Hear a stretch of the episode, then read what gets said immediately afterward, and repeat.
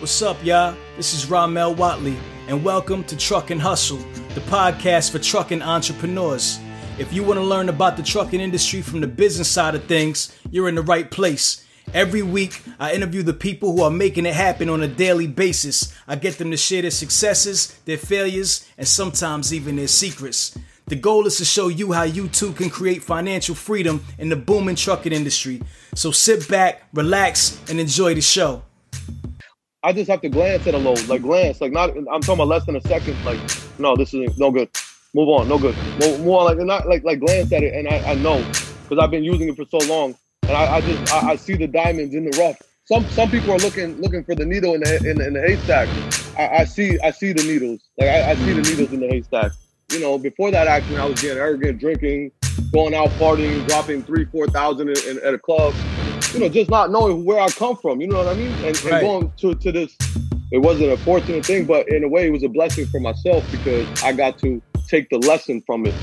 And I was like, you know, life is too short, and I got to be working towards my goals. I, I had came from nothing to here. I can't just go back. Go back, go back. Turn my mic up. For you. Take there. Yeah, yeah. Uh. On the road to the riches, life takes a toll like bridges. Good friends become foes and snitches. Better watch who knows in your business. Let's get into it, man. Hustle fam, hustle fam.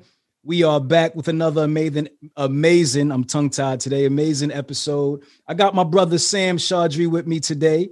Sam is the, the CEO, founder of U Consulting. He also uh, now you say you if you have 30 companies, that's that's partnerships. Those are companies that you've helped build. I'm just going off of your bio. So for people who yeah. go and check you out, explain the 30 companies real quick for me.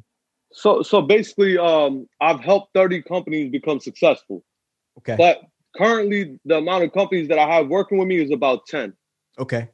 Got so, I, eh, eh, so, so what I did eh, with those 30 companies or the people that I work with, so my my main thing is that when I got into this business, when I became a, business owner a few years ago, um, my boss made me his partner.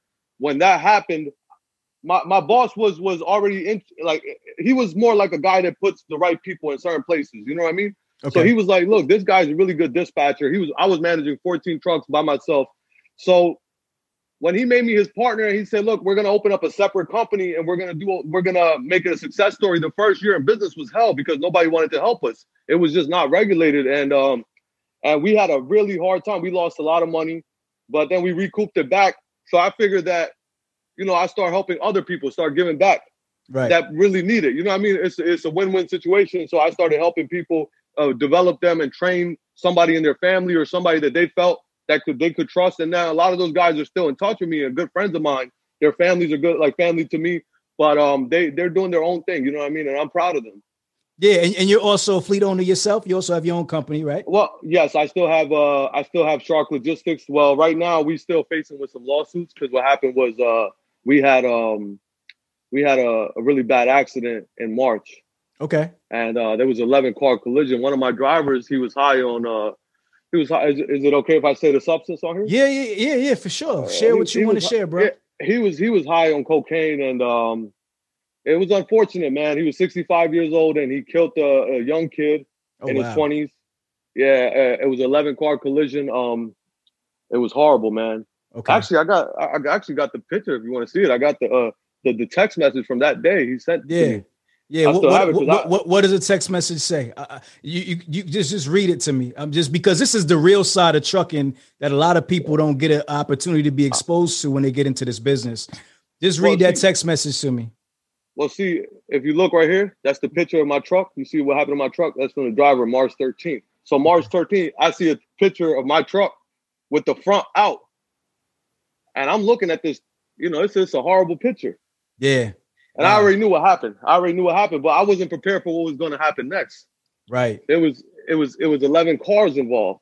Oh wow. I told him to take as many pictures as possible. It was 11 cars and then finally later on that night we, we were in touch with the sergeant we were in touch with the lieutenant we were in touch with our insurance and the sergeant even told me that we don't feel as though there's any reason that your drug your driver is intoxicated he did pass the, the breathalyzer that he okay. wasn't intoxicated on, on uh, alcohol okay but uh you know uh he he refused to go to the hospital and i was like you need to go to the hospital get that drug test and everything because uh Right. So he, accident, he, DOT recordable. Yeah, so he was acting a little funny, and uh, later on that day, around we we actually sent a driver over there. One of my other people, one of my other drivers, he was also living in North Carolina. This happened in Benson, North Carolina, on March 14. You could probably uh, Google this uh, news article. My okay. company, and uh, it was all over the news. It was on ABC. It was on a few big news channels. So it was a major accident. They had to use drones to map out what actually happened. Wow. So um, so what, what ended up happening was um, yeah, he ended up getting locked up, and uh, he's probably going to be in, in, in, jail for the rest of his life. And that's a very unfortunate. I feel bad for the guy, but you got to be careful. You know, I, I, read his record 35 years when I hired him, 30, 30 years, sorry, 30 years driving, clean record, no accident, no, uh, no, uh, no, nothing alluding to the fact that this guy might be uh, somebody that abuses substances. He was an older gentleman, and I felt as though he was a really good guy, but um, I just have a very hard time believing that a 65 year old man decided one day that I'm going to go on the road and do coke. Yeah. So what I think what I think happened was he was doing it for a while, and at one time, that one time happened. He took somebody else's life and he took his own life, and it's very unfortunate. But you have you you could make the choices that you want in life. You can't pick the consequences. Yeah, yeah, yeah. So, no, that's that's really sad. What what actually happened in the accident? Do what's the description like? What happened? Did he fall like fall oh, asleep? He, he was just impaired and he just ran into this kid. Like what what happened? He was impaired and uh, somebody i guess tried to swipe him on the right side and he got nervous or something and he swerved right swerved left over the median and went on the opposite lane on incoming traffic. Oh wow so that's where so it was a head, head-on collision. Well like uh, let me give you a let me give you a scenario. So there's uh there's uh on the highway in north carolina you you figure there's opposite lanes and then there's the median in the middle yeah. right so he was going straight and then he crossed the median and went on the opposite lane. And when you cross it like that with a big tractor trailer, uh, other cars are going to run into the tractor. Not really the tractor, the trailer. Yeah. So that yeah. that that one the first person that got hit, I believe it was a young kid. Um, he was actually about my age. Like I'm I'm 28. I think he was close to there.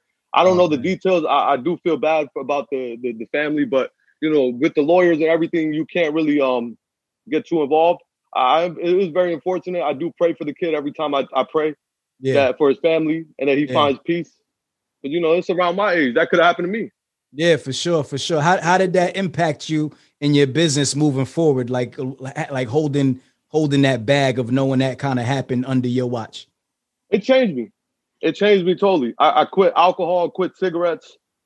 I, I, I, just changed as a man. I changed. Uh, it just it made me want to mature up in life and, and uh, that company was lost. My partner decided that he was going to go back to the pharmaceutical businesses. That's what he was in, and I decided that I was going to start going with U Consulting and try to help other business owners develop more. And um, this was something that I was already doing. So the gotcha. thing is, you know, I would put 50 hours with my partner or 60 hours with my partner, but then I would also put another 10 hours. You always have to, you know, put 10 hours or some type of uh, hours towards your own dreams. You know what I mean? Right, right. So right. I was putting 10 hours every week and I was helping these other companies so I already had the, the the value.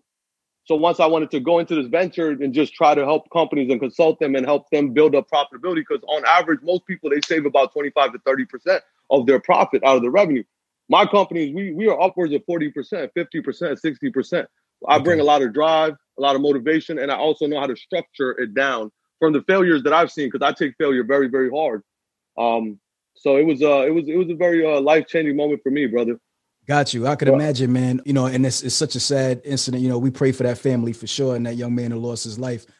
So, so you you basically said U Consulting. You know, you you help businesses, you know, with their profitability, so forth and so on. But let's let's kind of get back to the start of your entrance into transportation because you, you you talked about earlier when we were talking behind the scenes you were working for dunkin donuts at one point.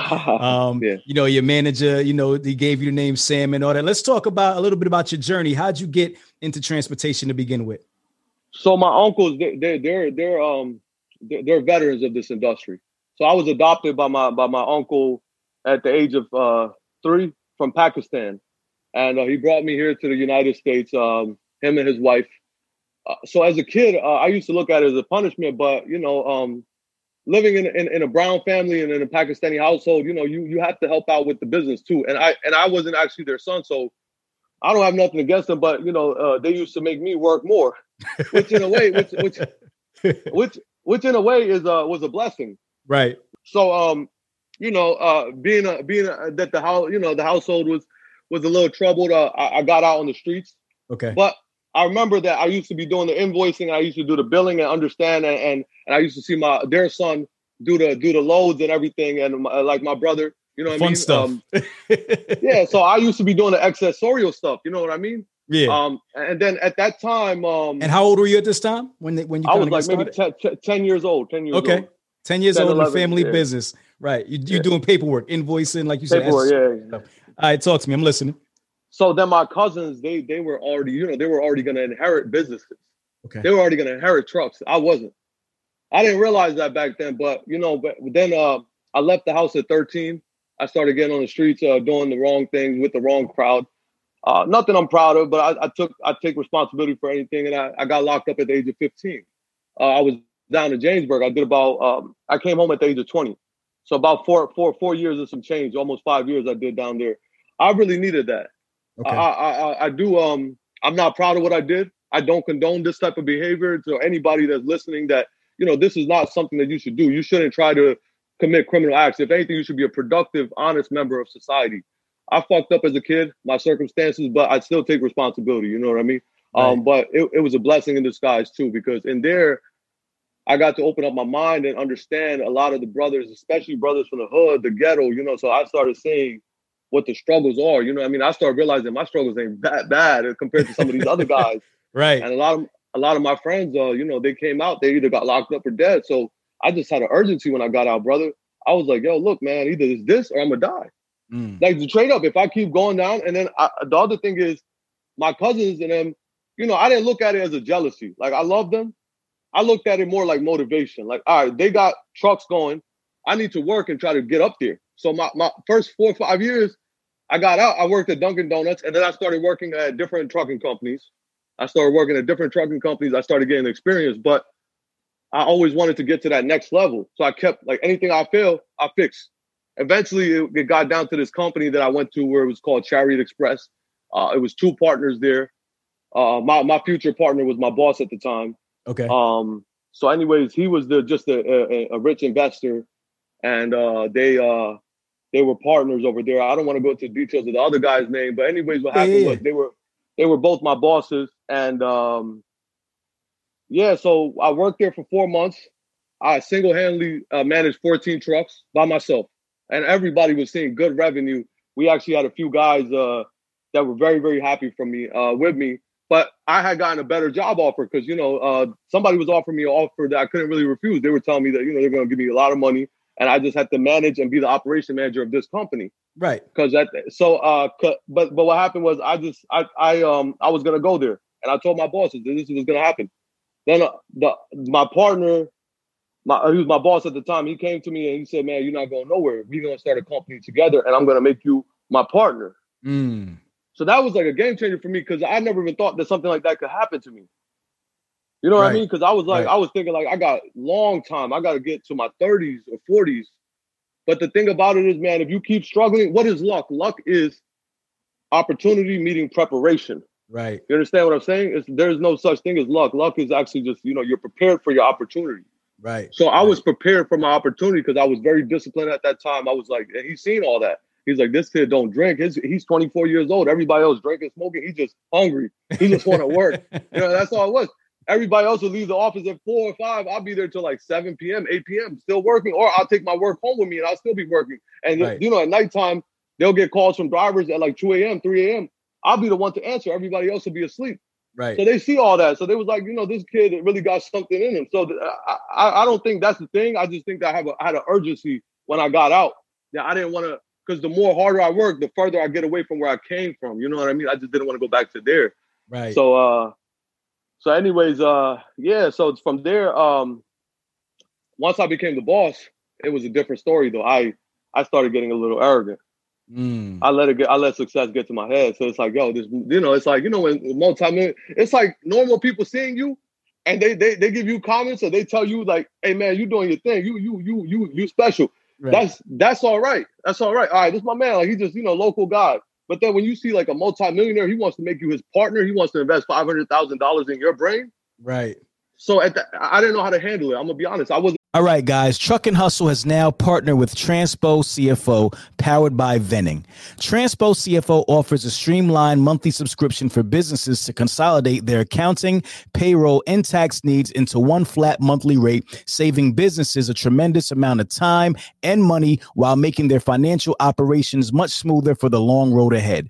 Check out Transpo CFO in the description below and tell them Truck and Hustle sent you. Now let's get back to the show. Mature enough to handle that at the mm. age of 24. So we still stuck around. He's still my brother, still like one of my closest friends.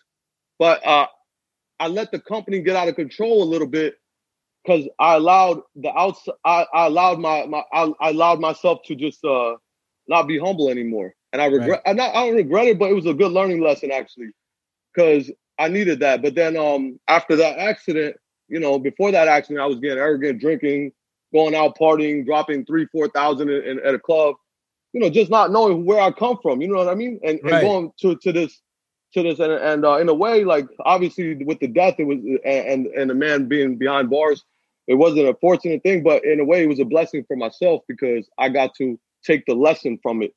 And I was like, you know, life is too short, and I got to be working towards my goals. I, I had came from nothing to here. I can't just go back. So, you know, I got together with a few people. I had influence. I have a good reputation in the business, and um, yeah, I actually did try to go for a job with this guy with hundred trucks, and, and uh, he he he he was from my community, but he didn't want to hire me because he's like, yo, this guy got a neck tattoo. like some people, some people told him that, oh, he got a neck tattoo, he got a bad past, he's not gonna be a good worker for you. Um, he, he fucked up. He made he. He would have me. He would, and that kind of drove, drove me a little bit. I was like, yo, man, if that's how bosses are gonna come, they can't accept me for who I am, and they don't look at my my my, my brain, but they look at my my outside physical. This yeah. isn't this isn't gang related. This is something from my past. I I I, I uh, even if you know this is something artistic that that I like to uh to it's, to, it's uh, an expression of yourself. Yeah. exactly, but but but the thing is, you know, in the Pakistani community, you know, we we don't have many people with all tattoos and stuff. I, I understand that I have a tattoo and it might be against your moral judgment, whatever, but that doesn't make me a bad person. You don't know me. But anyways, the guy rejected me. That really put some fire in my in my right. tank. And that was Got earlier this year. and then and when he did that, he, he fucked up there too because that was like, you know what? I ain't gonna fail now. Got you, got you. All right. So yeah. so just to kind of like, you know, put that all together. So basically, like you said, you got an opportunity in the business. You were doing really well as like a dispatcher operations manager uh, the your the the the boss of that company noticed your hard work. You were going to leave because you had another opportunity presented to yourself. But the boss yeah. is like, nah, you're not going nowhere. You're gonna stick, you're gonna stay with me. Yeah. And we we we gonna put something together. So this was Shark. This was Shark Logistics. What was the name of the company? Yeah. Yeah, I named the company. It was Shark Logistics. So so that so that Shark Logistics. So you guys started building that company, right? But then you said it kind of got to your head, and you kind of you know got you started losing yourself a little bit. Yeah. T- tell me a little bit about about growing Shark. Like just let's talk a little bit about it. You know, just getting into the business, being new into the business, that transition. Now you're an owner. Oh, just talk. Just talk a little bit about that for me. I see it every day now, but for me, it's so much clearer now than it was back then. If you go back to when I when I did that, man, I didn't have no because the thing is so so so it was all my my boss also had a dilemma too because the other guy that he was with, his partner was robbing money from him. Mm. So and, and he was more so an investor. He's he's a multimillionaire. He was a more so an investor that wants somebody that that that that could uh because at the time this was uh 2017 2018 pharmacy was really uh, his farm pharmacy business was really down it's back up now but you know of course with the pandemic but back then it wasn't uh it wasn't uh, uh it was going down you know what i mean so they were looking for another source of income so they met up with my other boss that was uh, at that company and um before shark logistics i don't want to say the company's name no anyways um yeah yeah, because he might tune in. I don't want. Yeah, you yeah, yeah, yeah. God, God bless him. You know what I mean? So, anyways, sure. uh, so so anyways, uh, we started this other company, Shark Logistics, and Shark Logistics. Um, it was tough, man. He was like, he thought he thought that I, I, I already knew this compliance stuff. See, I'm good at operations and dispatching. I didn't know what a, what a business owner like what you insurance and all this. I know mm. I know it. Now, I know it better now than most insurance agents. But back then, but back then I didn't know. I got right. ripped, we got ripped off. We we we got ripped off. We got ripped off all corners. Uh, man, I had some horror stories there. So so the so he he basically had money. He didn't really have much industry knowledge or trucking experience, yeah. and he was looking to you for that because he figured, oh, this you know this guy does operations really yeah. well. He must be able to do everything really well. So he basically yeah. put put everything like on you, like, all right, you take care of the trucking, I'll take care of the money. Yeah, basically. But but, but you still we, had to learn and grow as far as like learn the business side of things. Yeah, but I, I learned fast because uh, I, I, didn't want to go back to being an employee. So I learned fast, and we we did we were we were successful. We had trucks running.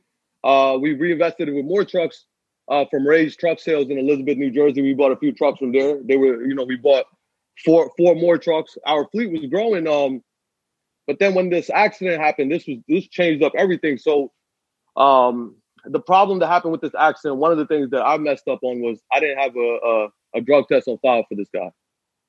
That should have been like like number one. You know what I mean? Because it's like a seventy five dollar drug test. If your driver can't do that, that means something's wrong. You you you have to have a drug test on file. You know what I mean? But it would have never made a difference anyway because the accident was just it was a fatality. Right. You know what I mean? Right. Even if he wasn't even if he wasn't on uh, drugs, they would have just let him out and we still would have felt or gotten the the lawsuits. You know what I mean? Yeah, yeah. So, but at least it so, would have shown like due diligence, basically. Yeah, it would well, we could have kept the company. We could have kept uh, maybe that company or kept another company, but uh, uh we could have kept the Shark Logistics probably. But the problem is that it, it, it, was it was just really bad. You know, our trucks are still here. They're sitting in the in the lot. We're gonna get rid of them soon, or or see what we want to do. You know what I mean? After yeah. the lawsuits, the lawsuits are almost over. Uh, okay. Our insurance company was really good. They, they they were able to negotiate everything. Fatality was the most serious. Everybody else was just you know fender benders. They wanted money for their car, stuff like that. So it wasn't it wasn't crazy. I, I feel bad for honestly for the family of the the, the victim who, who died. Yeah. And um yeah, and also my driver, like I, you know, he's unfortunate that he put himself in that situation. Yeah, for sure, um, for sure. How, yeah. how large did you guys grow Shark Logistics to be fleet wise before that accident happened? Where were you guys at so, as far as assets? We had about so we started off with two trucks, and we ended up with like about so uh, we ended up with the first year was more so a demo. We we was you know I didn't know a lot about the compliance and the overhead stuff. Okay. So that's what I utilize now to help these new entrepreneurs that are getting this business, so they don't have to go through what I went through and uh, help them make a profit. But what happened back then was um, we started off with two, and we ended off with six. Okay. Okay. We ended off with six. So, so six trucks. About six trucks. Yeah. Got you. And you guys were uh, over the road operation, OTR? Over the road, yeah. Based out of Jersey, we would do mostly just do Virginia, North Carolina back. Okay. I'm really, I was really good at making a profit because I try to look at what we're saving versus what we're making. Because I try to put my emotional intelligence to an individual, but the company. Even any company that I've ever worked at, it wasn't my emotional intelligence was not with the boss. It was with the company. I wanted to see what's in the best interest of the company. Mm. Most people they'll try to look at revenue and see, hey, this is how much revenue we're making, so we're doing good. But you got you got a lot of costs in this business. Also, you people don't realize that when they send drivers certain places like Massachusetts, Maine, Connecticut, yeah, you'll get more money. But the problem is how time consuming is that? I like one day transits. I like volume. You know what I mean? I like structuring my companies now. Um, and that's how I've been able to help 30 companies plus because I failed on that one company and I learned from it. And right. I decided to help others. And uh, there wasn't a lot of people. There was a guy, I think Alex Good Energy. I think you know him too, probably. He was the only one really doing this back then uh, to help people.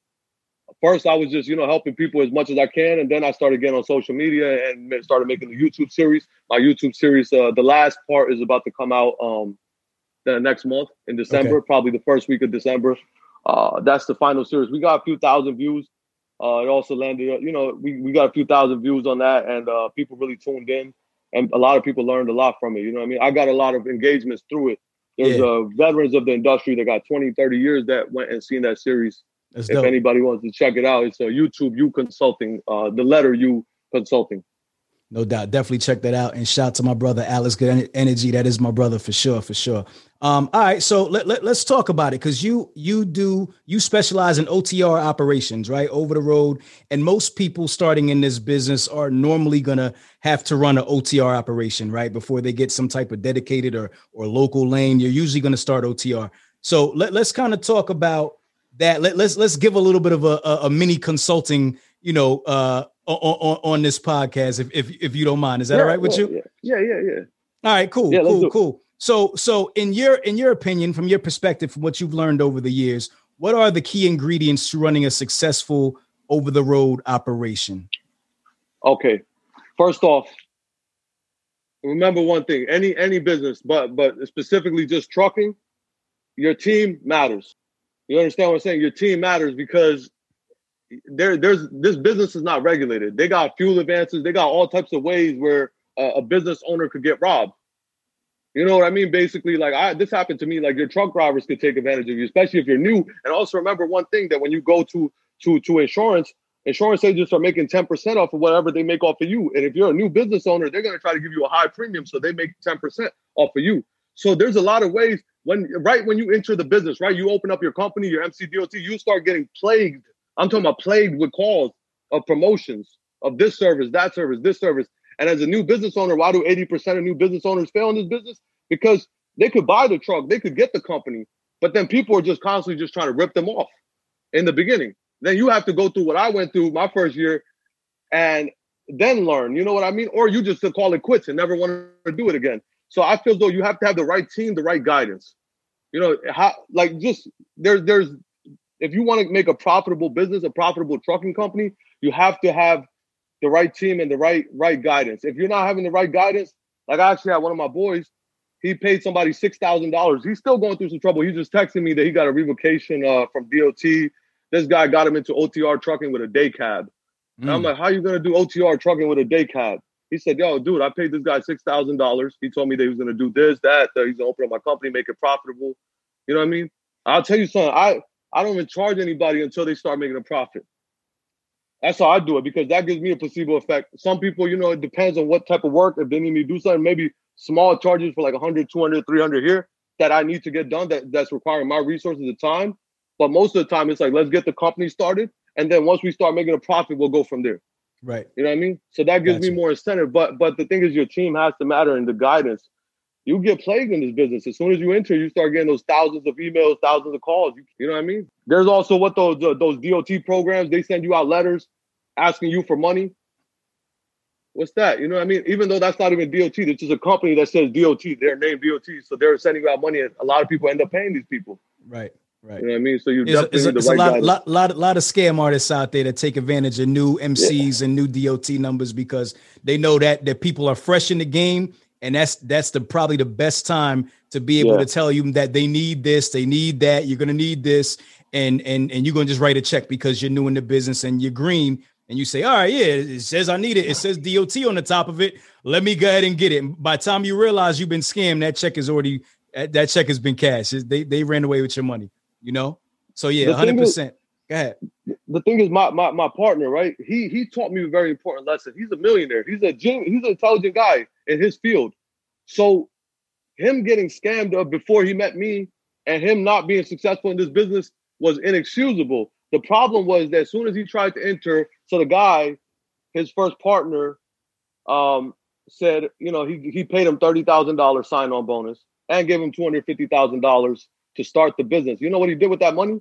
What he thirty thousand he used for for you know he used for his wedding.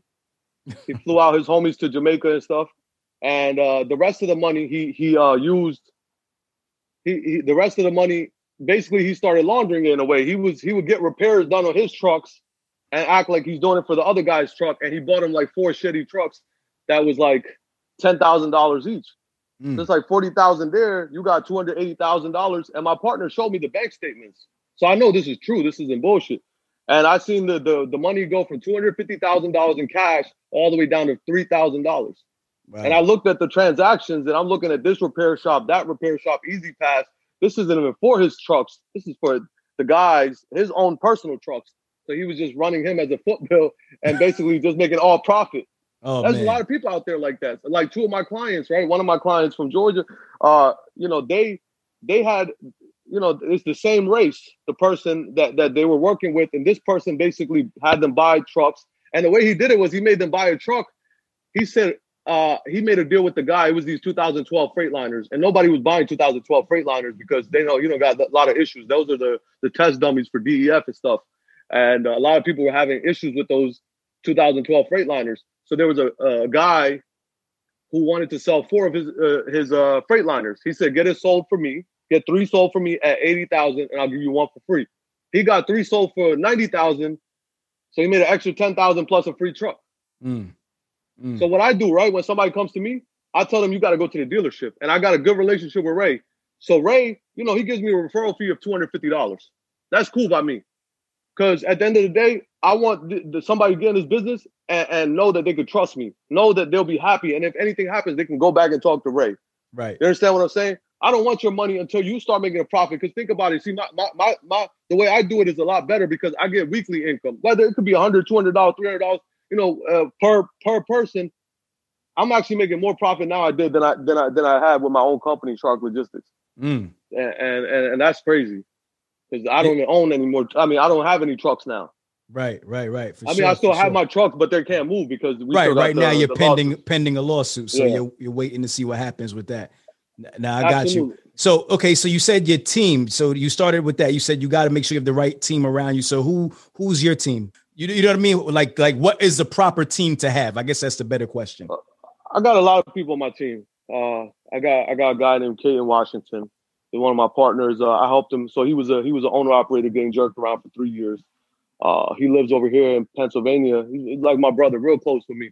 Um, so he uh, was getting jerked around for three years. Then I helped him. I was like, hey, look, stop paying these guys and stop working with these owner operators. I mean, stop being an owner operator and working with these companies. Because what was happening was I'm looking at these statements and they're not making no sense of how much money he's making.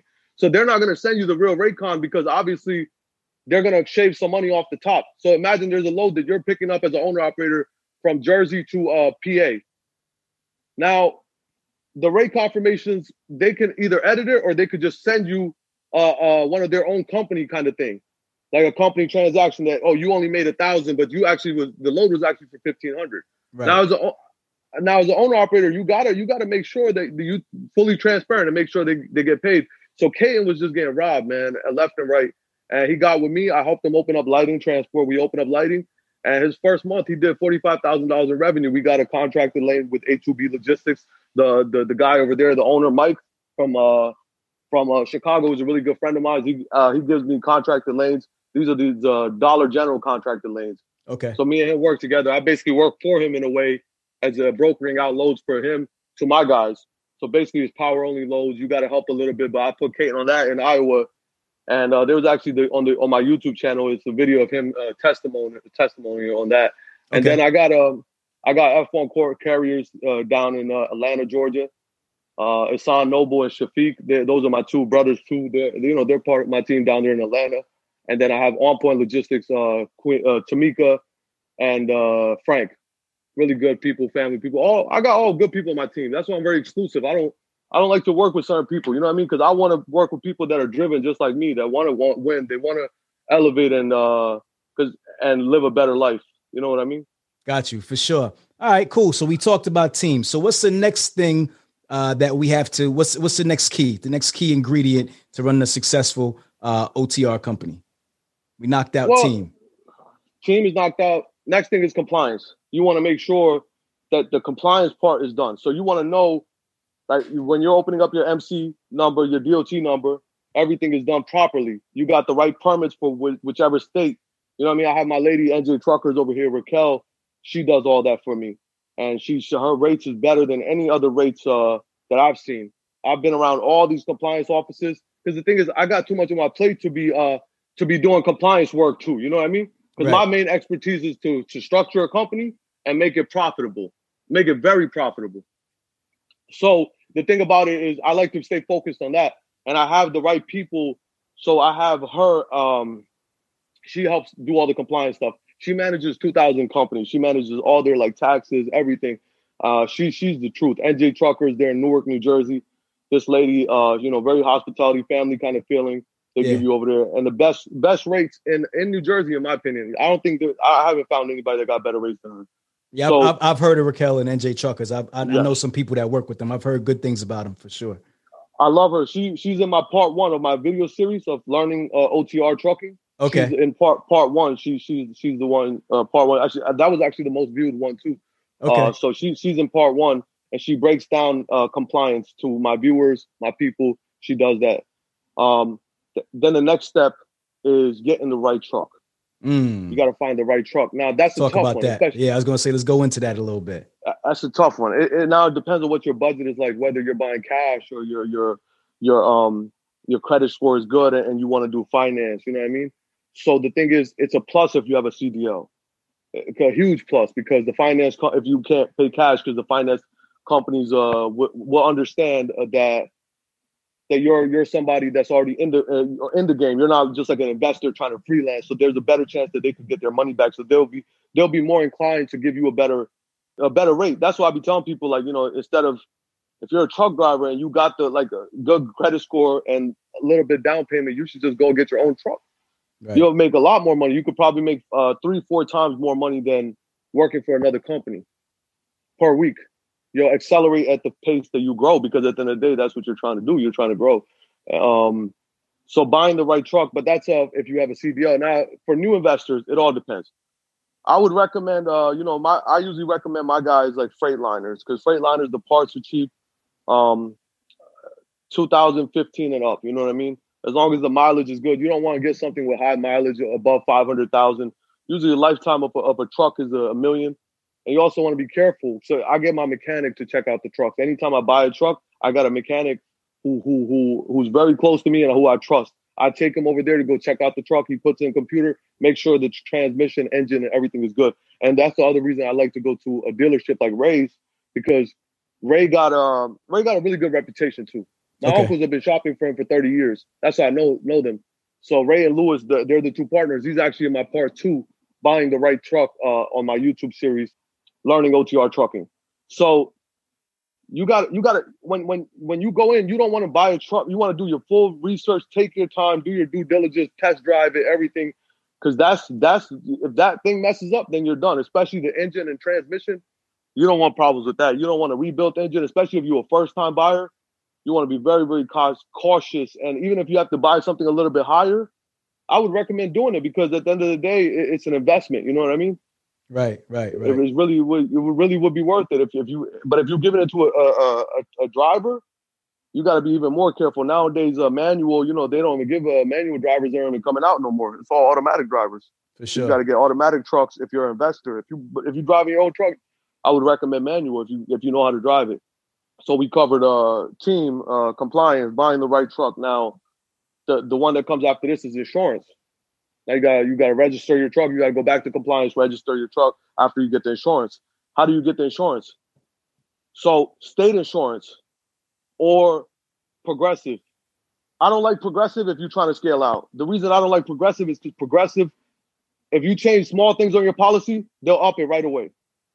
They'll up you and you'll be you'll be messed up, man. You'll be getting paid like uh, you'll, you'll be paying a lot. That's happened to me before. State insurance is good but the state insurance goes on on um, where you park your truck. So you want to make sure that your truck parking is in a good place. You don't want to be in a high risk area like right up here, Hudson County, or or even South, uh, you know, Camden area, by close to Philly. That's high risk area, especially up here closer to New York. Like if you got a parking in Morristown, you know what I mean. They don't look for a state insurance. Doesn't look for leases. They look for through Google Maps.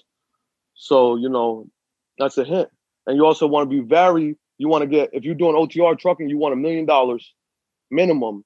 That minimum is seven hundred fifty thousand per, per uh, the federal guidelines, but you want a min- minimum of a million, million dollars liability insurance. You want a minimum of a hundred thousand cargo insurance. You could get two hundred fifty thousand, but it's not really necessary. Ninety percent of the brokers require a hundred thousand and a million. A hundred thousand cargo, a million dollars uh, liability, and then you got to get physical damage insurance. You got to cover your vehicle, your asset. You understand what I'm saying, or whatever the value of that is. And then you also have to keep in mind if you're a new person or just first time insured getting insured, you have to be wary of who you go to. There's two people that I really trust. It's there's an insurance company. One of my really good friends, his name is John. John Bojinder. He he owns an insurance company in uh, Bridgewater. John uh, is actually in part three of my learning OTR series. Uh, it's titled Insurance, and we talk about insurance. We break down, you know, so, stuff about insurance. So you go to him for insurance. Or you could go to Karna for insurance. This is another lady in, in North Bergen. She's really good too. You just have to be careful because you will find certain insurance agents. Their their goal is to charge you higher. That's how they're incentivized by the financial companies, by the finance company, and by by by the insurance companies. They're they're incentivized to charge you more, whether you're new or old. You know, they're to get 10% of whatever they charge you. So, and, and, even in some offices, if it's an employee, they get incentivized to get paid. They'll, they'll make more money when they when they uh, get you a higher percent, higher rate. So what you want to do is you want to try to be variable there, try to get the best rate. If you in Jersey, that's where most of my guys are from. I would recommend, you know, most of my guys, I get them under twenty five thousand. You know what I mean? I had a guy that that that that came to me um for his insurance. He went to a lady and got for his first quote was sixty thousand. Mm. I got him down to nineteen thousand nine hundred through my lady in, in Karna for mm. everything, mm. full coverage. Another oh. guy, his his quote was like thirty five thousand. I got him down to twenty five thousand. Because you have to realize, you have to understand. So, I see some things I can't speak about on the podcast because, you know, there's just some legalities to it that I can't re- release. But trust sure. me, I, I know more than some of these insurance agents probably do as far as that goes. Because because I got screwed over, so I started reading the books. I started putting my head in the books. Because one thing I do is I learn from failure. If I fail, I don't look at the negatives. I look at what did I learn. What can I improve for the future? And that's that's uh, where insurance I, I I became. I got it down to a T because at the end of the day, insurance is a commodity. You know what I mean? Whatever it says on that paper, that's what you're going to be covered for. Whether right. you pay a hundred thousand or you pay five thousand, that that's irrelevant to the federal government. Right. As long as you covered on that piece of paper, you covered. Right. And then after you get insurance, you have to uh you have to get to work. Work is it, it, there's no set rules. You know, if you go to you go to Walmart, you could pick like if you want toothpaste, you can get it for two dollars, or if you want toothbrush, you can get it for a dollar. You know what I mean? There's no set like there's no set regulation. There's no set prices. You could get paid however how, how you can negotiate. And I'm gonna give you some secrets here for your viewers. Talk to me. I love, I, I, we love the secrets, baby. This is what we right, want. So, the sauce. Talk to us. So, so look, I don't got no supervisor on top of me, right? But I always use this tactic. Even when I did it, I didn't you know, sometimes you know you you you gotta you gotta under, see. I have a sixth sense now because I've been doing this for so long, and I deal with so many brokers that I have a sixth sense that what broker could how much he can give. You know what I mean? In a way, so it's not about how much you can make in this industry; it's how much you can negotiate. Mm. You gotta you you gotta read between the lines when you're booking the load. You gotta get the full information. Like, hey, this is picking up here, this is doing this, and you gotta look at the negative points of this that'll affect you you put those negative points. Oh man, it's a late pickup. This guy's gonna be empty in the morning. I gotta check with my boss. I put him on hold. There might not even be a boss. Hey, come back. Listen, uh, my boss wants to be at twelve hundred. They want it to be at eight hundred. Now what you do is they're gonna try to haggle up you. They're gonna, uh, can you do nine? Talk to your boss. See if you can do nine. You put them back on hold. Ain't no boss, but you come back after a minute. Listen, my boss is saying let's just meet right in the middle at a thousand. You understand what I'm saying? Yeah. They probably nine times out of ten they're gonna say yes, and if they can't say yes, you stuck stick to your guns. You'll find some other work. You know what I mean? Just keep looking. You just gotta keep trying. You gotta keep cold calling. Just check everything. I, I, I use employ a few tactics, but I also see I'm also a broker. I, I work with uh with Vital Transport, and I and I broker out loads for them and A2B. You know what I mean? So the thing is, I broker out loads. So I have a good relationship with a lot of brokers that I've built over the years and months uh, like the owner of Tallgrass Freight, he pays real well. Uh, for his freight going to Virginia, they they pay like four or five dollars a mile. Um, he's a really good friend of mine. What is that? It's, it's Cracker Barrel stuff, like five thousand pounds. You pick up in Cranbury, take it down to Virginia. He pays like he pays good money, and uh, okay. uh, he takes care of my guy, like five dollars a mile. So we do like with him. With him, we go down for twelve, come back from from Virginia to Jersey for another twelve. That's twenty four hundred dollar round trip to Virginia, 600 miles. Six times four, that's 24. So you four dollars a mile. That's the type of numbers you want to look for. You know what I mean? Yeah. That's where your profitability will be like above 40%. You want to try to keep that profit profit margin above 40%. Most people in this industry is around 20 to 25%. All my guys are above 40%. Because I, nice. I, I'm really like as far as like me talking to people uh, outside of work, there's different. I'm a different person, but when it comes to work mode, I'm a shark. I have no choice. I'm very confident in what I say too. So that really helps me um make my case, you know what I mean? With anybody, but yeah. Got you for sure. So, give, so, give, so, give, give us some more. Give us some more ninja tricks, man. I want to hear some more, some more uh, negotiating tactics that you that you've used over the years. Because th- this is the stuff that people can really take and that's really tangible. Okay. You know, they can okay. apply to their own business. Okay, okay, there's ninja tricks, but the th- I, don't know. All right. So, so, so, so the thing about it, first off, I would say this: don't pick up heavyweight. You want to, you want to be, you want to be mindful of that. You want to keep the deadhead low. You know what I mean? And you want to try to keep the volume up. How do you keep the volume up? You you you think like a driver. You got to make sure you also got to understand what your driver is going through, where what routes he's taking, and how long it's going to take him. If you send a guy from Virginia to Massachusetts, you might get that load done in two days versus one day. When I in, in Massachusetts or somewhere up there, Connecticut, Maine, you you just got to have an understanding of the regions. You know what I mean? If you have an understanding of the regions, you could build up your volume and make more profit, make more money. The the problem is that a lot of people just look at the numbers. They'll just be like, oh damn, this low going up to Massachusetts is paying twenty four hundred dollars, but this low going to Jersey is paying fourteen hundred dollars. The low going to Jersey is probably better because if you go up to Mass, first off, coming out of there, you're not gonna get nothing. They pay like four hundred dollars to come back to Jersey, so you're gonna lose there, and you gotta pay more tolls, and you're gonna take more time, more more miles. So you you gotta really look at what you're saving and think like a driver. That's how I do it, and, and that's always worked. But my negotiating skills, man, it's just it's just really good because when when these guys when the brokers come to me, that's you know, it, it, would be really on a on a scenario where I could really show it, but I can't. I mean, there's there's people out there that, that have testified to to that have been on three way with me. Yeah. Uh, and, and, if you look at my IG or something, you'll you'll see like and like, Yo, I've been on the phone. I've been on the phone with him. Lady wanted to be at fourteen hundred. He got her up to two thousand. people seen that. You know what I mean? It's no just I, I, know I know how to talk and I know how to, you know it's just a, it's just a game and, and, and not game, but it's See, I can't even. I don't know who be watching your show, so I don't know if there's brokers watching it. You know, I get in trouble. you know what I mean? So I got to be careful too, my brother. I nah, no know, doubt, no doubt. I feel you. I feel you. So, yeah. so if you if you had to narrow it down to one key, what's the most important key in negotiating? If you had to narrow it down to one thing, you have to put state your case. State your case. So, so what I say is, hey, how you know you start off, hey, how's it going? I was interested in your logo going from New Jersey, Cranbury, New Jersey, going to uh, Richmond, Virginia they're like, yeah, um, you know, they, they break it down for you. Oh, it's gonna pick up at 3 p.m. It's 45,000 pounds. It's gonna deliver tomorrow 2 p.m. And then it's gonna uh, it, it has a one stop in in Maryland. Uh, okay, what, what kind of rate are you doing, ma'am? Uh, she's gonna be like 900. Uh, I can't do 900. Then probably gonna be like, what what can you do? I'm like, hey, listen. First off, it's too heavy. You know what I mean? Just for the weight alone, that costs me more fuel. Then I gotta make them stop. I gotta pay the driver extra for that. Then I got to go down to Richmond. I'm to need $1,400 for this load. A lot of times they say yes, or they'll they'll meet me close, or they'll meet me close. You got to just state your case, like, hey, this is the expenses that I have, you know, because at the end of the day, you're negotiating.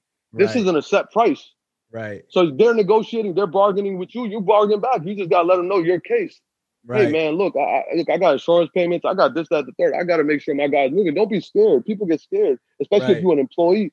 See, the reason I be- was able to become the boss at such a young age, especially with my past middle school education, um, ex-con, orphan, was because I'm a shark. You know what I mean? I, I don't. I, I, would do everything, uh, anything to make sure that my team wins. Yeah. So, but the problem with a lot of people, they get scared. They're like, you know, they're not confident when they say it. You gotta be confident. You gotta. It, it, at the end of the day, an alpha recognizes another alpha a beta will, will not make it. You know, it's just it's yeah. just the, law. I'm sorry to say it, but it's the law of the jungle. You know, you have to be able to be a shark when you're yeah. working. And it's not to say that you're trying to rip somebody off. And then also you gotta not to give you an example. Friday, I had a local load picked up from Jersey to Jersey. One of my guys, his authority isn't active yet. It's gonna be active. Uh, uh actually, it's uh, active on Monday. It was a load, so he did a load from Jersey to Jersey for 250. One of my regular brokers, Vital, right? So I was like, I called up the guy. I'm like, hey, uh, you doing a second load? He said, nah, he didn't give me no second load because he said it's sold for Thanksgiving. So I was like, you know what? Let me go on the load board and check right now. I'll find something right now. I found a load from Cranbury, New Jersey, going to Dayton. New- no, no, no, no. Sorry, sorry. From from Dayton, New Jersey, going to Sayreville, New Jersey. And it's a very short, I think it's like 30 miles, 25, 30 miles. Yeah. Um, so so I, I got that load and he wanted to be a 250, 250 or 300. I told him I wanted to be a four. We we we we we we we we we we, ended at 350. Okay. Got the load for 350. Driver picks it up, gets to the delivery. There's a container blocking the docks. They want my driver to move that. They want my your driver, driver to move somebody else's container. No, there was a container blocking the docks. Yeah. So then, um, the guy, the the, the bro, so so I, so the so the so the so my driver tells me this, and he's like, Sam, I'm just gonna move it out the way. I said, No, you're not. Right, liability. No, it's not even about liability. That we're not. We just contracted to pick up that load and deliver it. That's what our job description is. Right. I, am not obligated to do that unless. Are you paying me? I mean, at the end of the day, this isn't a charity. It's about profit. You're trying to make money. This isn't. You know what I mean? Right. Like, I know that some might be like, "Oh, you being petty, Sam," but I'm gonna give it to you how it is. I'm a shark. I need to make some money. I need yeah. to make sure that this money gonna feed my feed my feed my company. My company's gonna feed me. Why not? So, anyways, I so, so the guy was like, uh, the driver was like, all right, but you know, then then the supervisor supervisor got on the line of the warehouse. I was like, yo, you can't just do this. I said, no. He said, all right, then just leave your trailer out there, uh, and we'll we'll we'll take care of it later on. We don't have we can't do anything with that. So I said, no. That's you you you. Do you own that trailer? The guy said, no. So, who are you to tell me to leave my trailer out there? I'm here to deliver this. If this load doesn't get delivered, then we are returning it. So then what happened was the broker calls me and I, I called the broker and I explained to him the situation. So then the broker was like, Sam, uh, how much would you charge me to, to move that trailer? I said, $100. So he said, uh, let me check with my customer. Customer came back said, no go. So I said, all right, so what do you want to do now? You're still gonna have to pay me detention. Right. So then the guy, the guy was like, the guy was like, can you go return the, can you go return the load? I said, sure. So how much you gonna charge me for that? I said, the same amount that I charged you to bring it here. Guess what? They paid right. me the same amount that I charged to bring it here. So we did about a thousand dollars worth of work in like 60 miles. Right, right, right, right, right. You understand what I'm saying? So so you have to be a shark and you have to understand six senses on these things. You know what I mean? Like for instance, uh actually no, I can't even say that one. I got I, I can't I, you know, I, I don't know, I don't know who be listening to your podcast, my brother. Man, nobody's listening, man. It's just me and you, bro. It's just me and you. Nobody's I, listening. I, I, trust you, Ramel. So there was one of my guys, right? Yeah. Eh, one of my guys, what happened was his his truck truck broke down, right? His truck broke down, and the broker didn't have a load for him to pick up. But we had to deal with this broker that his truck, like like if if there's no load, we'll still get paid layover. And I'm talking about layover like seven hundred fifty dollars per day. So I emailed them, hey, uh, any update on the load? And that's it. Usually I'll be beasting like, hey, what's up? What's going on? Where's the load? Send me layover. But I just sent them one small email, you know, hoping that they will not respond to it. They didn't. Right. My guy was getting his truck repaired. And then the next day, I didn't say nothing. I didn't email them nothing. I just let it left it alone. The guy was still getting his truck repaired. The truck repair cost like thousand dollars. Right. So then finally, Monday they got back to me like, "Listen, sorry, Sam, we're sorry. You missed out two days of work." I was like, "Yes, I did." and they was like, "Are you guys paying for this?" Right. And I got fifteen hundred dollars. Wow! Wow! Wow! I mean, no it, was with, it was with my brother Kane. It was with Kane, and Kane Kane took the thousand dollars to to to fix his repair and gave me five hundred. That's it. No you know, we just do. You got you got to be able to understand that this business is a lot of opportunities. Some people look at it dangerous that that you can't you have to bargain and you have to negotiate prices, but that's an opportunity to me. Right. I could get more money out of that. My right. my guys gross even company drivers gross about six to seven thousand a week minimum, and then the the the owner operators this is drive in they gross uh, upwards of seven, eight thousand. Sometimes even close. Uh, Kane uh, did a week of uh, on the on the over the road for ten thousand one mm. one time. One of my guys, Frank, he did uh, close to ten thousand too. So so so the thing is, you just have to be able to route them properly. You have to understand, and you have to think like a driver. If you're going to send somebody, make sure they can deliver the next day. You sending them out to two day transits. See, a lot of people are lazy. They'll they'll they'll book a load. See, for me, it's easier to to to send somebody out on a three day trip, five day trip.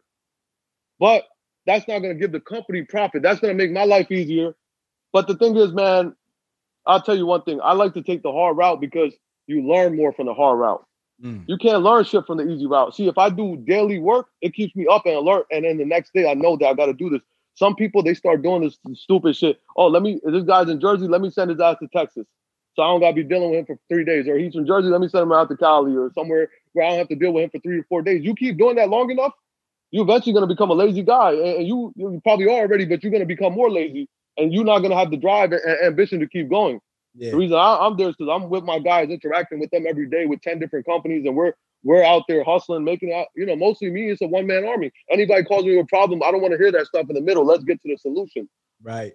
Right. Let's get to the solution. Let's get the solution. Let's keep it moving. So that's so that's uh, that's as far as goes. Um, that's that's getting the work. Now safety. So so safety is the last thing that I would say that you have to be in touch with. You have to have a, a drug test on file for your driver. You got to have an employment packet on file for your driver. You got to make sure that that your your your company is structured that way. You want to have fuel cards with controls. You don't want to have fuel cards or give them credit cards, debit cards. That'll just ruin it. Because the thing is, you you have to understand. Uh, uh, you have to understand human behavior. You cannot give somebody if you if you give if you leave a, if you leave some milk out for a cat. I mean, I don't know if cats drink milk, but the saying goes the saying goes because no, I have cats. So, but the saying yeah. goes, cats. You know, if you leave milk out for the cats, they'll drink it. Right. So just like that, if you don't have structure in your company, and you act like somebody new, there's somebody that doesn't have confidence in his business. See, that's why I, they can't mess with me because the drivers they'll try to get over on a new owner, but if I'm there, they can't do it. Right. I know the tricks. I don't I don't got robbed before. I don't have people that's close friends of mine that are drivers that did it to me. But I just add the proper structure now. It's like, you know, they'll take they'll, sometimes you'll, you'll have a problem. I'm not saying all drivers, drivers are amazing people. They they work hard. It's a very tough job for them. But there are some bad fish. You know I mean? It's like that in any industry. You see with the cops and stuff.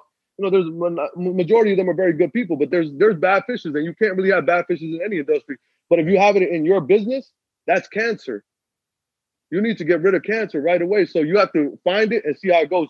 In the beginning, the way I test out the drivers, right? I, I give them everything. I got this little structured uh, document of what their instructions are. It's very easy. I'm very easy going. I send out the work, give them short runs, see how, how they go. Then I ease them in next week. I don't bother my guys. A lot of people think that, oh, uh, this is a new business. Everybody's going to be excited as me. You have to get your expectations straight. You're happy. Yes, but don't get excited and do something like get all in the guys. You know, this guy's driving, working. Let him do his thing. A lot of drivers don't even like to get bothered. They're, they're on the road talking to their people, or on the open road. They chilling. Right. They don't want to be bothered when you putting stress on them, when you putting pressure on them, and they're on top of work working on the road, and they got your equipment in hand. That's not right. And then you people, especially employers, they got too high expectations of drivers. So I mean, like, I don't mean in a bad way. I meant like you can't expect somebody to have the same drive as you if you own the business. Right. Because they because at the end of the day, they got a set salary. That's not fair to them. You could make your salary. I got weeks where I can make five thousand or ten thousand. I got weeks where I can make. I'm talking about profit. I got right. weeks where I can make this or that. You know, but at the end of the day, they they got a set salary. So they they're gonna they they could only they could only they're, they're stuck between this little line. You know what I mean? Right. So the right. problem is you you can't be having unfair expectations and try to you know a lot of employees employers they try to control everything. That's not right either. Give them a little freedom. Let them prove their worth until they give you a reason not to. So you have like, to have structure like safety. I like that. How do you find your drivers? Well, we use a, a, few different tactics, but I also have a very, very good reputation in the industry as far as people that work. Most of my drivers will be with me long term, man. I just, I just, I don't try to be like because you have to understand the motives and intentions of people. Sometimes a boss or employer you know, might might have something going on in their house or something going on in their personal life that they, they just want to be controlled or something like this. It's a control thing. Right. Like you don't have to control this guy. Just get the work. What's your what you got? I, I put motives and intentions uh very big. So uh, even the reason I started Shark Logistics because sharks would, would travel thousands of miles for prey, and we would do the same for freight. You know what I mean? And sharks right. are, are, vicious. We are right. also vicious as far as moving stuff. Right. So the pro the, the, the, the that's why I named the company Shark Logistics. But at the same time, the, the, when you get a driver, right, you have to understand each individual is different. But but I do have a set way. One thing I've learned is that they don't like to be bothered. They they just want to do their job. You send them to work. If they give you a reason they're late, ask them what's going on. You don't want to be pushing the guy and going to him crazy and saying something crazy to him. If he got late, all right, talk to the broker, find a solution. If he does it three times, find his replacement. Get him out of there. Get a new person in there. What else are you gonna do? You can't yell at him. That's not your kid. right. You know what I mean? right. Right. Just just tell him, hey, look, man, this is the second or third time. If you're an easygoing boss, your life will be a lot easier. The mm. problem is that a lot of a lot of people they just want control. You don't need to have control. This, you know, you let them do, let them prove. The, the, you know, people don't understand the difference between be, having, being a business owner and being self-employed. You're a business owner you have people that are that are supposed to take control of certain pieces of your company. People want to just control the whole thing, control the driver. That's not he's you are employing him for his time. You are not his owner. Right. Right. You understand? So people mess that up and they don't understand that. And that's I see that all the time. I got one guy like, I want to put I, I, just listen to it because I don't, you know, me personally, bro. If somebody wants to do something, God bless you. You yeah. want to try something, God bless you, do it. I had one guy, man. He said, "I'm gonna put cameras in the truck, And I'm like, man, you want to put cameras in the truck? That dude could be in there masturbating. You don't know what the fuck he's doing. Like, like, come on, man. That's his home in a way. Why you gonna put cameras? It's like putting somebody in a fishbowl, bro. you want to put cameras in the damn truck.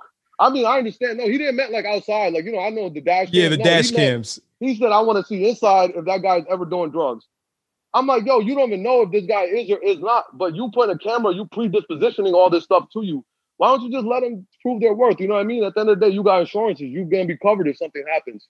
Mm. And see, a lot of them, it's a control thing, and that's just very small-minded thinking. You're never gonna be able to scale into a bigger thing when you try to control everything. I don't mind not controlling everything. I mean, I get the work, the structure. If they fuck up, we'll address it then. But other than that, that's why I have an easy life. That's why I'm able to manage ten companies mostly by myself. Right. I have other people, but I don't really trust you know a lot of people because I I can't let myself down. You know what I mean? Other people will let me down, but I can't let myself down. So so for me, it's like, you know, let, let's just focus on the solutions. And I'm gonna send out the work. Let's see how they do it. And nine times out of ten, it's all good. The t- the only time I see problems is when egos start clashing. When you start pushing this guy to do this, to do that, and man, Ramel, I, I done seen some horror stories. We we need another podcast just for horror stories, just for horror stories, brother.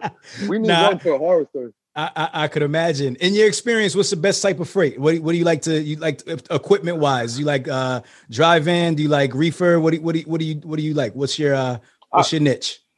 I like dry van. The reason I'm going to say dry van is because it's the lowest risk in a way. Because flatbed is open. If this guy don't tarp it correctly, I work with all three. I work with all, all of them. But the thing is, um, dry van is the safest in my opinion Reefer is good too, but the problem is that our refrigerator breaks down. If I was to do reefer, I usually keep them not too far, like one day transits uh, close to the home base, because if something happens to that reefer, we could just bring it back and fix it. You don't want you don't want to be dealing with claims and stuff. You know, especially like like even with flatbed, you there's certain types of wood you could even have a tarp, but they can't have that little moistness in there. So if, even if it gets somehow through the tarp into that water, that that whole that whole freight's gonna get rejected. You could have a claim for 30, 40, 50,000 dollars. You don't want that. I mean, obviously you got the deductible. You probably pay 2,500, 5,000 or 1,000 out of your pocket. Insurance pays the rest, but then your rates go up. You know what I mean? So in the long run, you have to look at what's profitable and what's of value. I like dry vans because most of the freight that we're moving is general freight dry, of all kinds. You know what I mean? Right. Um, right. If I was to do a reefer or flatbed, it would be with somebody that's experienced, somebody that I can trust. If I can't trust them, then I, I wouldn't even bother with it. I see a lot of people get into flatbeds and just end up getting claims and getting out and losing a, a few few thousand, a hundred thousand, whatever. A lot of my friends that happened to. Got you. So you're pretty much letting like the, the driver who you actually have delivering the load dictate, you know, what type of freight they're gonna move. Because like you said, mm-hmm. so you, you said you said something about somebody you could trust. What do you mean by that? No, no, I said that that that that I prefer uh, a dry van, but if I was to to have somebody drive a flatbed or reefer, it would have to be a driver that I really trust.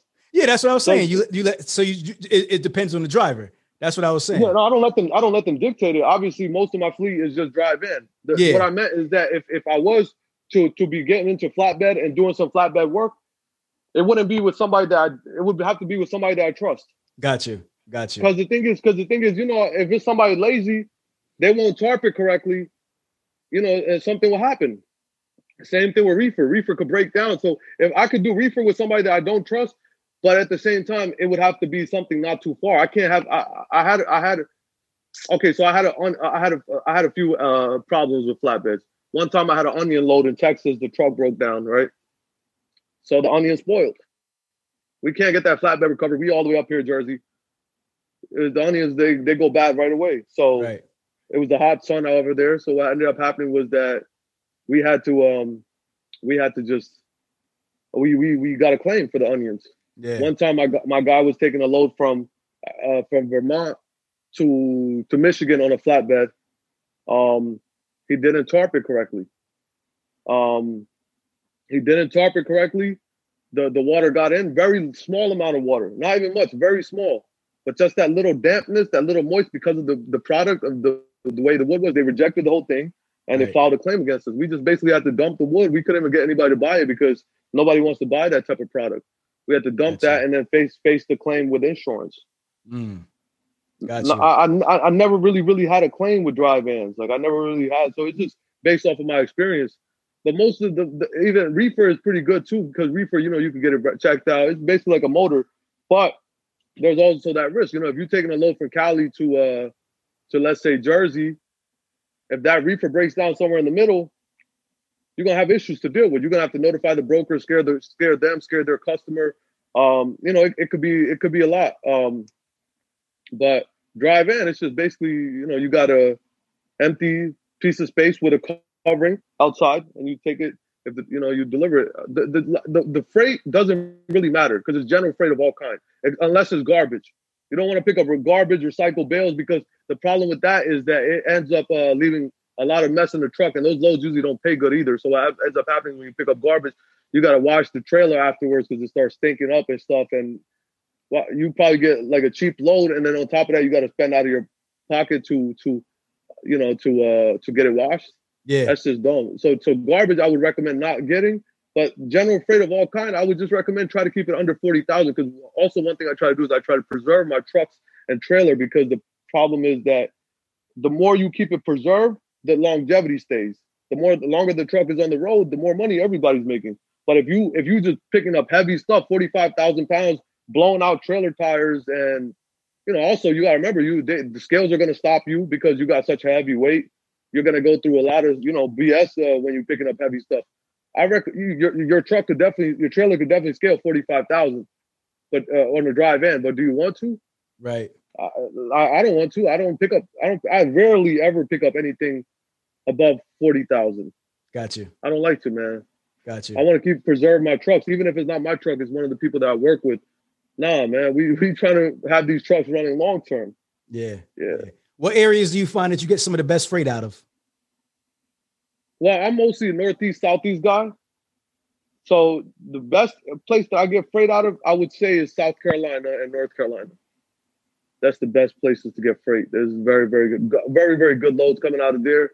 Um, also, I, I, also mess with the Dollar General contracts. Those are really good because those are um, those are good paying too. They they pay like uh, the Dollar General. They, I think they're brokered out from CH Robinson to A2B, and um, they they're only like some. Of, I, I did one load that was 90 miles, and I got paid two thousand dollars on it, bro. Oh wow, wow! Think about that. That's like 21 dollars a mile, bro. That's crazy. That's crazy. Yeah. That's crazy. That's a lot of money. I, I did one load for them for for 250 miles, paying three thousand dollars. I mean, it's driver assist.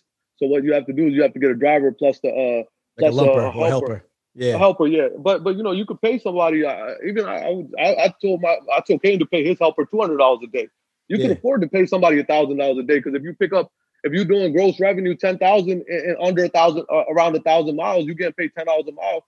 You could definitely pay somebody a thousand. You know what I mean? That's a you fact. could definitely afford to afford to pay that. That's a fact. That's a fact. But the pro- yeah, you could definitely afford to pay that. But but some people, you know, they'll pay them one hundred fifty dollars a day. They're out on the road with you. Um, it's good money. How, how, do you how do you feel about? I mean, you you obviously use load boards. How do you feel about load boards uh, as opposed to like you know direct contracts and and and and dedicated dedicated lanes? Well, the thing about people don't like load boards because they think that load boards are um are a waste of time, which I totally understand. But somebody like me that's been using load boards for years, I just have to glance at a load, like glance, like not. I'm talking about less than a second. Like just no, this is no good. Move on, no good. Move, move on, like not like like glance at it, and I, I know because I've been using it for so long, and I, I just I, I, see the diamonds in the rough. You know what I mean? I like right. Some some people are looking looking for the needle in the in, in the haystack. I, I see I see the needles. Like I, I see mm. the needles in the haystack. I see them because I've been doing this for so long. And I, the thing about me is that I take on 10, 15 companies a year uh, right now. So and even before, I would still on like I said, I would do my my my, my own thing with my partner and still working my dreams on the side. So gotcha. the thing is, I would be taking on multiple companies. So is somebody taking on one company or two company is different than me. Somebody like me taking on like ten companies because the the amount of experience you get in a year I get that same experience times 10. Mm. So the, the the gap is going further and further. That's why I'm 28 and you got people that got 30 years in this. There's a guy, uh, I am Henry Blessed, one of my one of my really good friends. Henry, I met him. His his father is, has been in, a veteran of this industry for 35 years. He they follow my series and they they they follow my content. And these guys got 30 years. They they got more years on this uh, in the business than I do on this earth. And right. they follow my content. Right. You understand right. what I'm saying? And also part of it is opening up a new company. I don't help firefighters open new companies uh, and manage their companies, profit, make it profitable. Uh, police officers, you know what I mean? There was a there was a police officer. He gave me this, his badge, uh, the gold card the other day for my birthday. Uh, you know, especially me being an ex-con, I, I, I look at it like you know that's what's up. I mean, I don't do no nothing bad that I need it, but at the same time, it's like it's still, still a blessing that where I come from that that I've been able to help this man or impact him. That he gave me a gold card to say that you're a family member of mine, he's Dominican, I'm Pakistani. Right. But anyways, anyways, you know, that's how you know you're bringing value to people's lives. Um, it's other forms of currency. A lot of people just look at money as a currency. That's why they get greedy, selfish. But honestly, you could actually make a lot more money if you don't chase money and you chase passion and, and uh, stuff like that because you could get more done. You know what I mean? And people mm. will trust you. People people trust me because they'd rather trust me because they know I'm honest and I don't lie and I don't bullshit versus somebody else. Because think about it, a crook would, would rather work with an honest person than another crook. You know what I mean? That's right. true. right. That's true. So you so uh, logically speaking, you would rather I would rather be an honest person and try to do the right thing and try to help people, and then everything else follows. Everything else follows, brother. I, I you know I, I work with Atlanta, these real estate developers and stuff. We we we've been doing good. They're happy with the the profits that they're making. You know what I mean? We we all we all eating. You know what I mean? No doubt. So your relate so your relationship with these companies that you're working with, you're actually finding them loads and everything. You're, you're getting them started, yeah. and then you're actually operating their companies. Yeah. Yes, sir and I wow. charge very low, like uh, eight percent, seven, eight percent. Wow. That's wow. it, and then and then we all just eating. They have their set. So the thing is that also gives a placebo effect because you're taking home ninety eight percent, ninety two percent, or ninety three percent, but I'm guaranteeing you a profit. I'm talking about forty percent profit. Not guaranteeing. Like so far, the success rate has been hundred percent. Nobody has failed, but I, but that's why I'm very exclusive too. I don't want to be dealing with everybody. I want to deal with driven people that that's that's cool that, that want that want it bad. You know what I mean? I right. I show you the way. I show you the way, but how bad do you want it? Because the problem with the, the generation that we live in now is everybody's looking for a shortcut. Right. Everybody wants a shortcut, but there is no shortcut. The only shortcut is working hard. That's the real shortcut. No doubt. People just no people just don't realize that. So if somebody wants to work with you, uh, you know, through through U Consulting, what is that? What is that kind of process like? So I mean, it really depends on the person, right? Because because some people, I, have I've had millionaires come at me, uh, like so, like recently, I, I, rejected these these these club owners. I, I've had millionaires come at me and try to hit me with the, you know, they, they there's people that that think that they could just throw money in a business. If that was the case, then all these millionaires would just turn into billionaires. You know what I mean? The thing is, you can't just throw money into uh, a business. It's it, it's a it's a you could you you need money. It's a tool that you need to get the business going, but that's not the business. Money, money, money is, is, is, you know if you're an investor, that's different. If you're investing into like like let's say some type of investment, you're getting returns per year like two percent, five percent, ten percent, even twenty percent, whatever the case is. That's something different. But when you're going into a business, you have to. They, a lot of people look at it like this is just an investment game. This is just a money game. There's a lot more to it than that. And I, have turned people down, and they went and um, seen, you know, I just, I, I, I don't like to work with certain people, you know, that especially people that come on with an entitled mentality. Oh, just because I got money, I can pay you this. I, some people have offered me a lot of money, and I just said no. I, am good financially. I'm all right. right. The thing is, if you approach me, you driven, you ready to work, let's get to work. Let's see what the problems is. Let's see what the holes are. Let's see what your goal is. That that that consultation, that talk doesn't cost nothing. And even worst case scenario, I choose not to work with you. You ask me for advice. You ask me for my contacts. You ask me for anything that you need for your goals, we could get it done. We'll do it. Right. No doubt. Uh, like for instance, for instance, Soha, the guy Soha Transport, my other company, that guy, me, me, like he thought it was easy. You know what I mean? That that he thought he could just do it, just because uh, I put the YouTube content out and everything. It looks easy. He went out and, and he, I told him, look, man, look, this is the deal, and um, and he said, nah, you know what? I got it. I'll do it myself. He he went out for three months, came right back, bro. Mm. Because the problem is, as soon as he went out there on his own, it's like it's like you you basically uh uh uh, uh, uh what's that? You like a little cat in a jungle. They everybody gonna try to eat you. Right. Everybody gonna try to eat you. You a new person with some money in this business, they're gonna rob you for your money. Straight up, man. That's the straight fact. They're gonna rob you for your money. There's people that would do that because the problem is that you got all these type of offers that oh you need this, you need that, you need this, and then everybody gets a commission. You buy a truck, You don't know if that's why I sent them to the dealer. You don't know if you're getting this independent owner what they what they doing this to that truck, why they selling it, or or what this person is making a cut. You know what I mean? You don't know what type of equipment to buy. You don't know what what, what t- how to get insurance. You don't know what the price ranges are to get because everything is nothing is regulated in this industry. Nothing really. Right. If you think about it, what's regulated except for them being strict on us? Right. DOT coming only up. DOT our, is only regulations. Yeah. The only regulation. What else is regulated? The prices are not regulated. The equipment is not regulated. I mean, equipment is regulated in California for DEF. It's. I don't even know what the hell is that. It's like they're talking about you could still get a fine if your driver tells on you uh, if you don't have a DEF system. But the thing is, then they say it's only mandatory in Cali. Right. Uh, it's a, it's a mess. You know, it's not regulated. Even uh, you've seen how big of a mess it's been since the time of Jimmy Hoffa to now it's just not a regulated business. It's just really messed up. It's a tough business to to to regulate. So uh, why do eighty percent of business owners fail? They, and that's why they need people like Alex Good Energy, or even me that that that could show them that, that hey, look, this is the guidance. This is what you need to do. You know what I mean? Yeah, yeah, yeah. For sure. Alex for sure. is doing a great thing, man. Alex is doing a great thing, but he's like more mainstream. You know, he's always not. You know, he's mainstream. He, he out there. He's doing a great thing. I really respect it. I've seen some of his things, and uh, that's what you got to do. You know, you got to show these people the way. And and for him, he's the only probably maybe the only person that's really regulating something. Other than that, if you see everybody else, they're not doing nothing. Yeah, he, he definitely has great content and really yeah, uh, digestible, yeah. digestible, clean content. It makes it makes it understandable for you know someone who doesn't have knowledge of the trucking industry for sure. For sure. Yeah, he plants, so, he planted a lot of seeds. A lot of seeds have become trees that he's planted. He's a good man. Yeah, hundred percent. I got to connect y'all, man. You know, I, I am sure he'd love to connect with you as well because y'all are both doing similar things and y'all like minded individuals. So so so let's um let's kind of like start wrapping up the show because we've been rapping yeah, for a minute. Yeah, my, and, my bad, bro. Nah, nah, nah, no, not at all, bro. You've been dropping bombs, a lot of value, and I appreciate. And I want to respect your time because I know you're busy.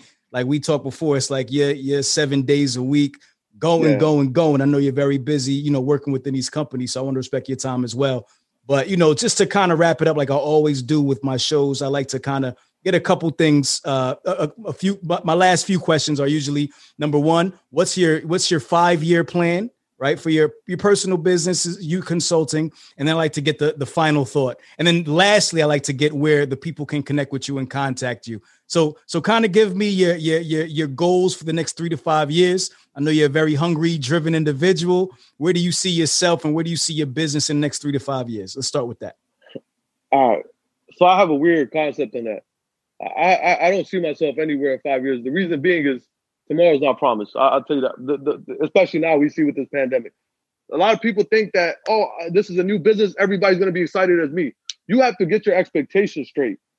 You know what I mean? So it's not even God, just destiny. So the thing is, I try to just focus on what I can now, what I could get done today, and we'll worry about the future later when we, when we get there. Because the thing is, the future is, is very inconceivable. It's just your imagination. If you choose, see, I don't leave nothing on destiny. I mean, yes, I do leave some things on destiny, which is you know that that that I don't want to get into that. This is for another thing. but what I do, what, what what I do believe is that the future is my imagination. Anything and everything that I want to be, all I have to do is think about it, add the blueprint, start working towards that goal.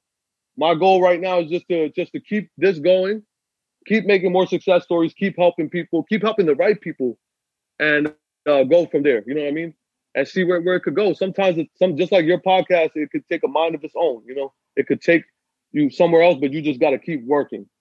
For sure. Not lose not lose focus of what what what you have going on. And then as far as uh, me being a driven or a hungry individual, I'm gonna be honest with you, man. The money doesn't motivate me. I, I did make a lot at one point, and I was just what was I doing? I was drinking, smoking, going to clubs, uh, having having uh, you know sexual contact with random women.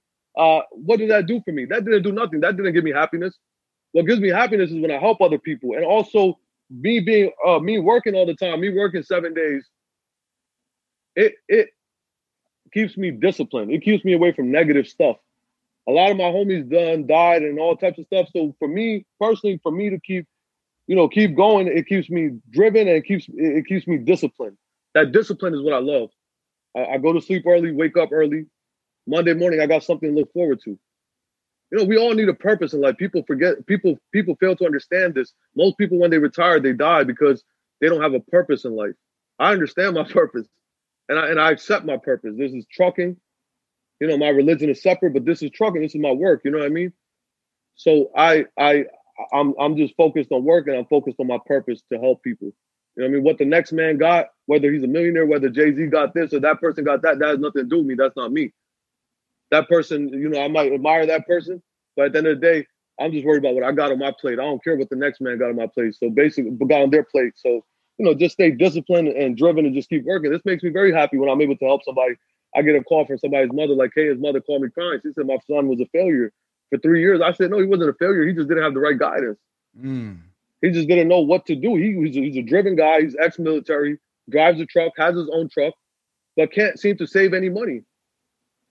Our first month, we made 45,000. We did those local stuff uh, in Iowa. We, his savings was around 35, 40,000 barely spent anything on fuel or anything. Thirty-five thousand, forty thousand dollars that he saved.